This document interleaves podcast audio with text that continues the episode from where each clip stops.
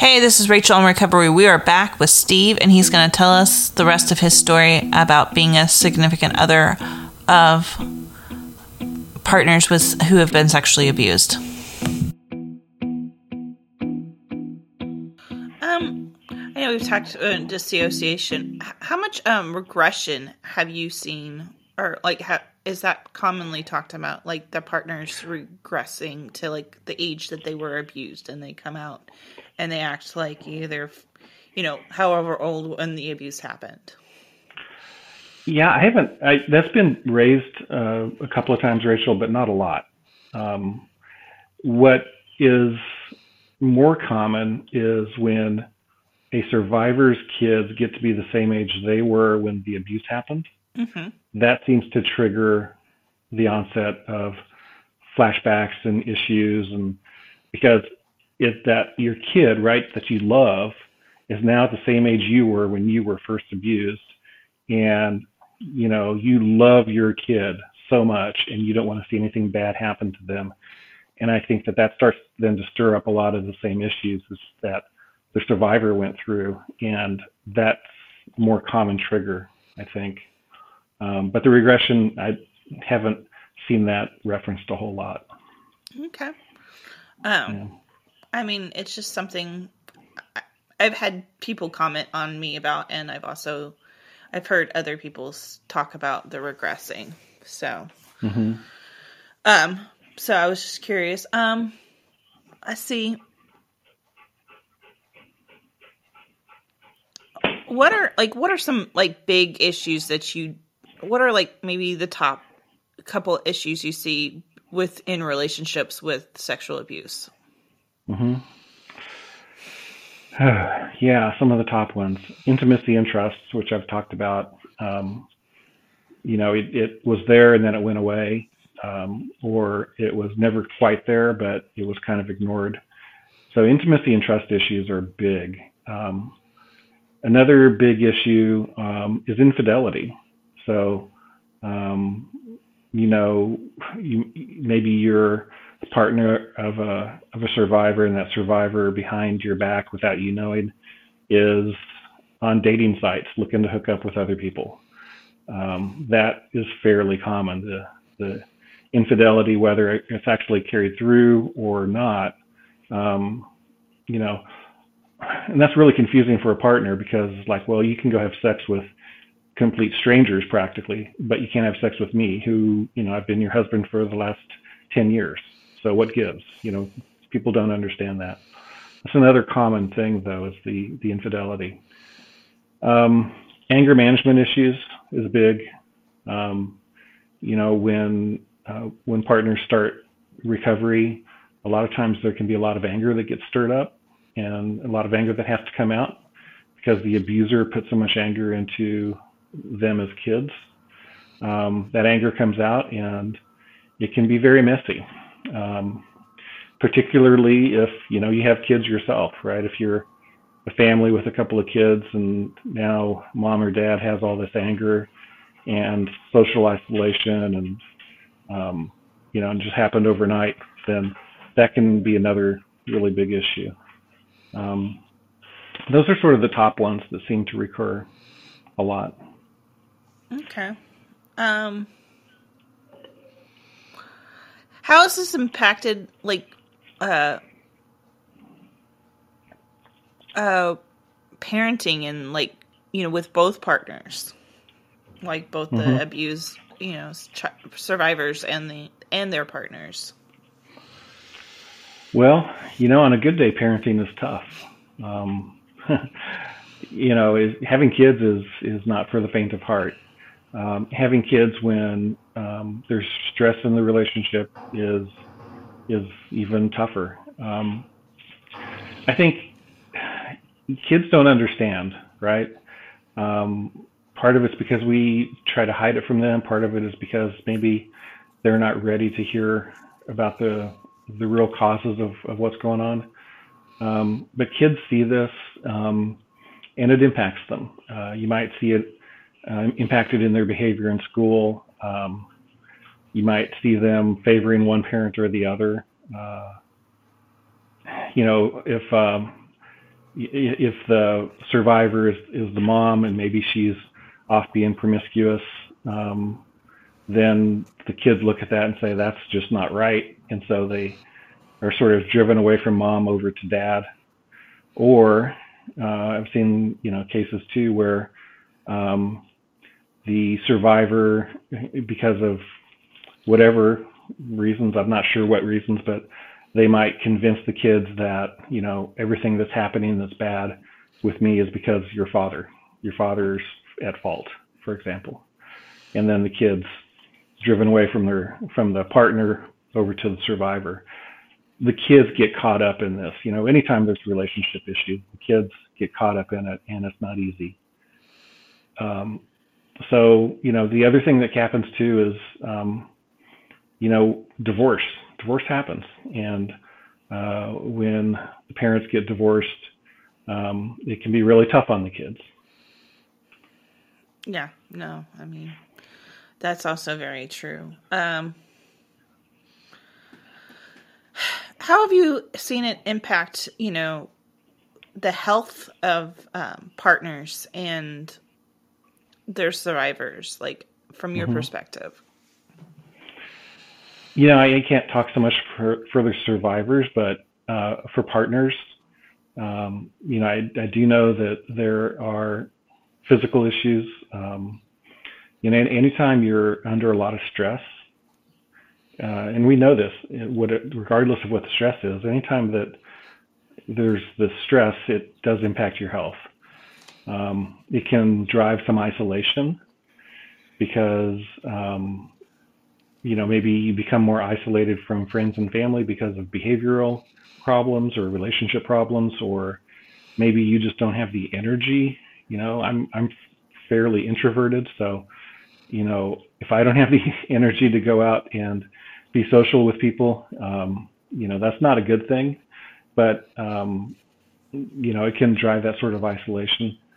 Um, when when people are able to work through the issues or they move on either through you know dissolving the relationship or divorce.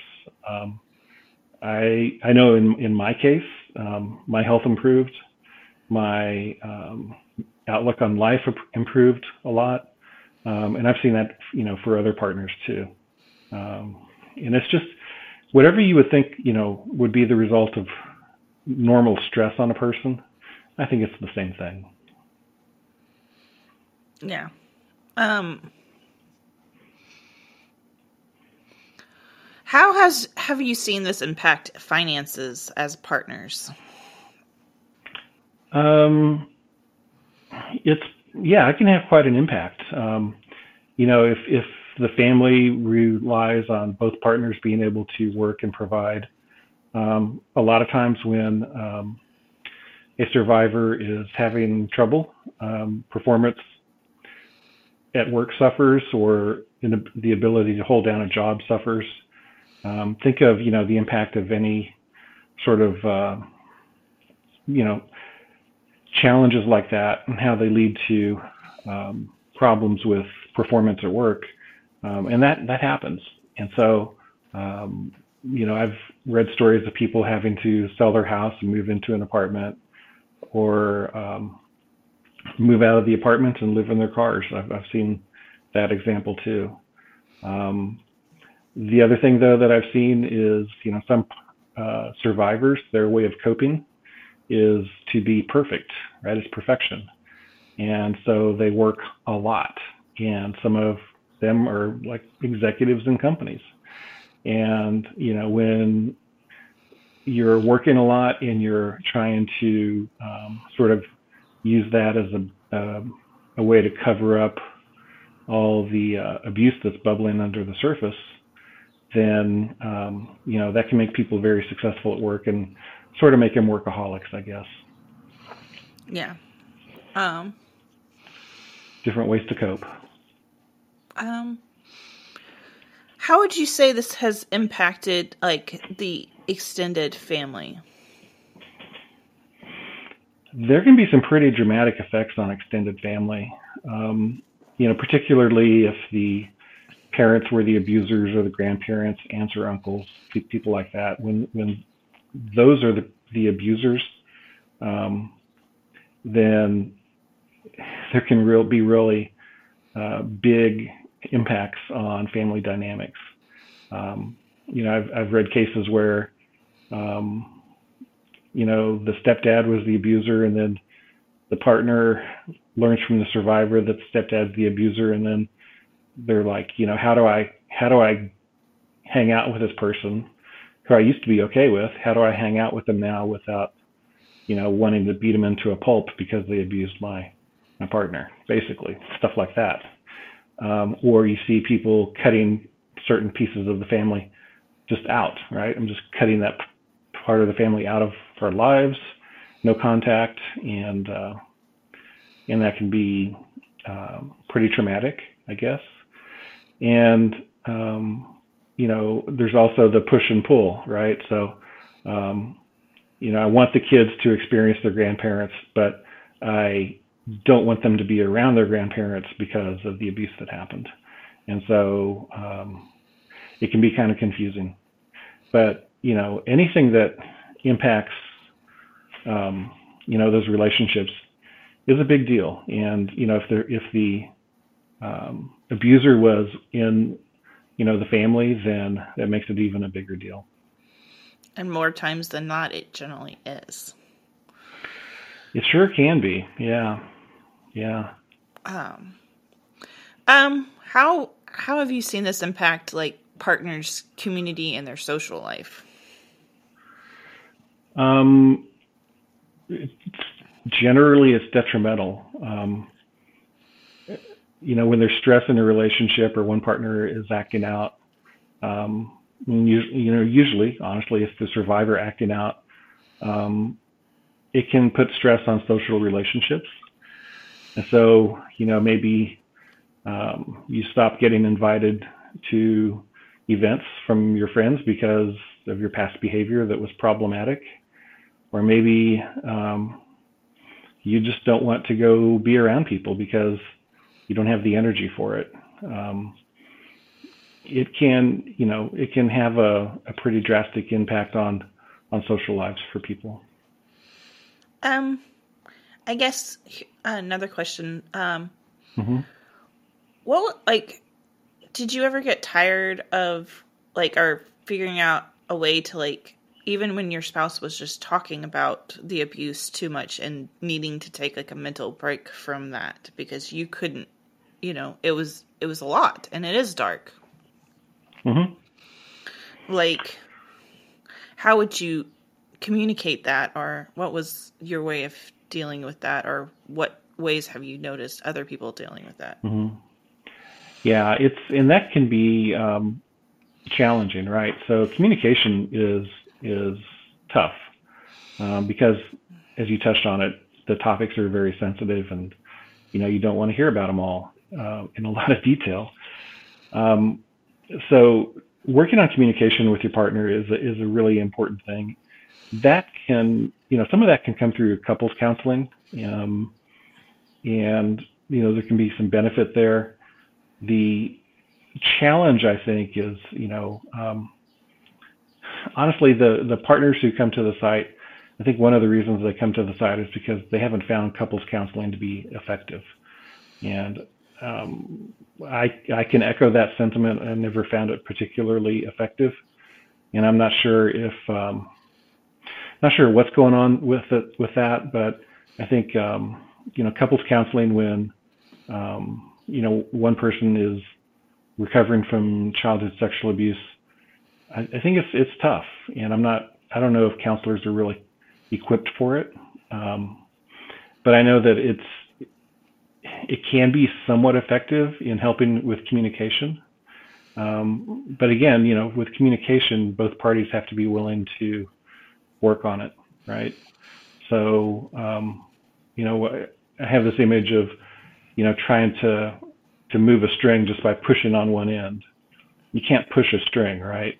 No. You got to pull on a string. And so sometimes, you know, if you're trying to work on these things all by yourself and your partner's not willing to do it also, it's like pushing on a string. You know, you're you're just gonna you're not going to make any progress. You're going to have a lot of effort, but you're not going to make much progress. So, um, you know, that's my experience with communication. It, it is challenging. It really is. There are strategies to um, to do better with communication, um, but it's not it's not a panacea for sure. What are some positive things about being with survivors or good things that people have talked about about their survivors? You know, the the good things uh, people talk about are, you know, um, sort of the resilience that they see in their partners. You know, the admiration for their resilience to keep working on things. Um, it, it is admirable. It's it's really tough. I mean, I've I've seen it. I haven't experienced it, right? but I've seen recovery um, and what that looks like. It's tough, um, and and a lot of people admire their partner's resilience and their tenacity for working on recovery. Um, a lot of them have a lot of compassion too for their partners because you know this abuse that happened wasn't their fault. Um, they may have been taught that it was, or they may think that it was, but it wasn't their fault. They were um, manipulated and abused, and um, you know, it's so there's a lot of compassion there. I think a lot of empathy. Um, so you know, those are the the two I think common things that I see, and and also just you know, when you fall in love with someone, right? You have certain things you admire, and those are still there. Um, the challenge is, is that you know if you're not able to work through the relationship issues, then those things erode over time. Yeah. Um, how do you think this has impacted um, your faith and other people's faith? I guess. Yeah. Well, you know, it's interesting when we pull faith into this because you know some of the the abuse happens um, through members of the clergy, not just Catholic priests, but also youth pastors and people like that. Um, and when the abuse is from an institution like that, um, it's pretty bad. Um, I think you know for some people it it deepens their faith, and for others it drives them away. Um, and I think it's a very sort of individual to the partner of the survivor um, on the circumstances um, about you know where they are and what their personal goals are, what their personal journey has been. And, uh, you know, for me personally, um, I leaned into my Catholicism for quite a while, found a lot of solace in that. Um, but over time, it eroded. It really did. Um, it eroded because, um, you know, the things that I thought were the right things to do, um, you know, I did all of those and in you know my particular faith, getting divorced means you're not allowed to remarry, right? Unless you get this thing called an annulment. And the annulment basically says, well, it never was a valid marriage to begin with. It's like, yeah, you know, that just doesn't feel right. Even though, you know, getting divorced, I can't say that it was never a real marriage and it never should have happened. Um, so that was one of the things that sort of chipped away at, at uh, I guess, my religious affiliation but my faith, I think, is still very deep because I think they're two different things. Oh, I mean, they most definitely are. Um, is there anything else you would like to add? Um, you know, I guess I would just, you know, say that if there are, um, you know, survivors listening to this, um, you know, have maybe encourage your your partner to look at the support for partners site see if there's anything, anything there that they think could benefit them. Because it is tough on the partners you know um, you know if we're being asked to keep this a secret then we can't talk to anybody else about it. But you know the forum is um, it's a secure site password protected. Every um, application is reviewed and the forums are monitored to make sure that everything's going okay. But you know, your partner is going to need some support, and it's I think it's pretty rare that a partner can get through all of this without some support from a peer support group, uh, either online like we have, in person if you can find it, which I think is very rare, or with your own individual counselor. But um, you know, for survivors, just keep that in mind for your partners. They're going through a tough time, and you know, for part for partners, um, you know, again, take a look at the resources out there. Um, you know, you can look at the site, get your own counselor. I highly recommend that. Um, but I would say, you know, don't just um, sit there waiting for something to happen because that's not how it works. Um, you're going to have to go get the support and resources you need.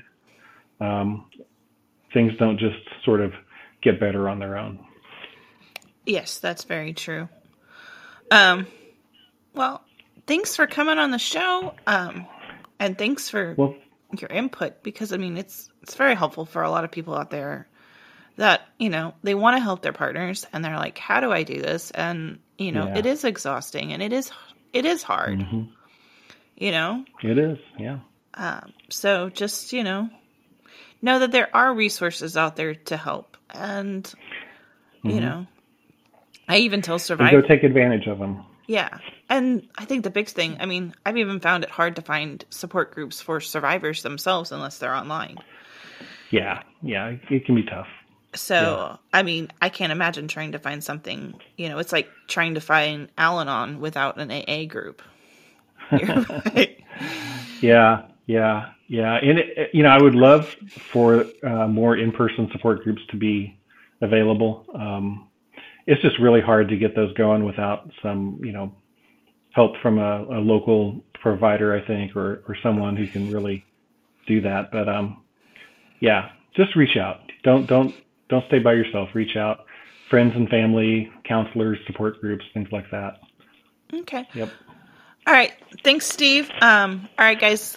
Thanks for listening to Rachel on Recover. We've got um, we'll be up next uh, Thursday at 10 a.m. And always follow us on your favorite podcast or social media platform or come to rachelonrecovery.com. Thanks. Thanks, Rachel.